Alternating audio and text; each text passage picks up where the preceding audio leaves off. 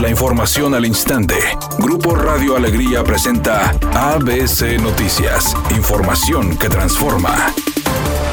El gobernador del estado, Samuel García, confirmó que la asistencia total en el regreso a clases obligatorio fue del 77%, destacando que la participación de los padres de familia superó las expectativas que su administración tenía sobre el regreso de los niños a las aulas tras casi dos años de ausencia por la pandemia. Encuestas y mediciones quedaron muy por debajo de lo real. De 6.000 escuelas, 5.542 regresaron a clases, el 91% que les había dicho. De 1.046.000 alumnos, 806 mil ayer acudieron a clase, que equivale al 77%, no 70. Si redondeamos, estamos más cerca del 80%. En otro tema, el gobernador del estado, Samuel García, afirmó que buscará replantear los tratados de agua con Estados Unidos y estados del norte de México, señalando que la sequía que se presenta en la zona norte del país y el sur de Estados Unidos es la peor de los últimos 1200 años, por lo que es necesario plantear nuevos tratados ante las condiciones actuales. Otra parte, dijo que mañana miércoles sostendrá una reunión con Ken Salazar, embajador de Estados Unidos en México y gobernadores de estados del norte del país, para revisar las condiciones actuales de los tratados y ver las mejores soluciones para el agua en la zona. Además, el mandatario estatal indicó que la falta de agua que se ha presentado en los municipios de Escobedo, San Nicolás y norponiente de Monterrey se debe a la falta de presión, misma que evita el llenado de los tanques de agua que surten a esas zonas.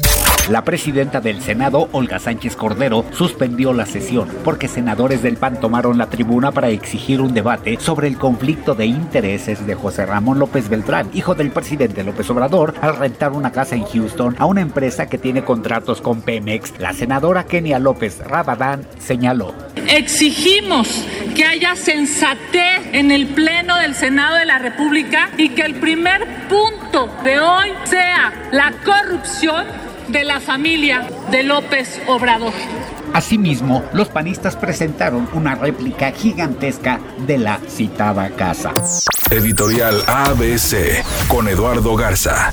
Ya se regresó a las aulas, gobierno, maestros, padres de familia hicieron el esfuerzo para que después de dos años de suspensión de clases por la pandemia, ir regresando poco a poco a la normalidad. Tenemos que aprender a vivir con este virus y no bajar la guardia. Negocios, comercios, industria, escuelas, hay que ser responsables y salir adelante de la pandemia causada por el coronavirus. Entre más vacunados, menos contagios.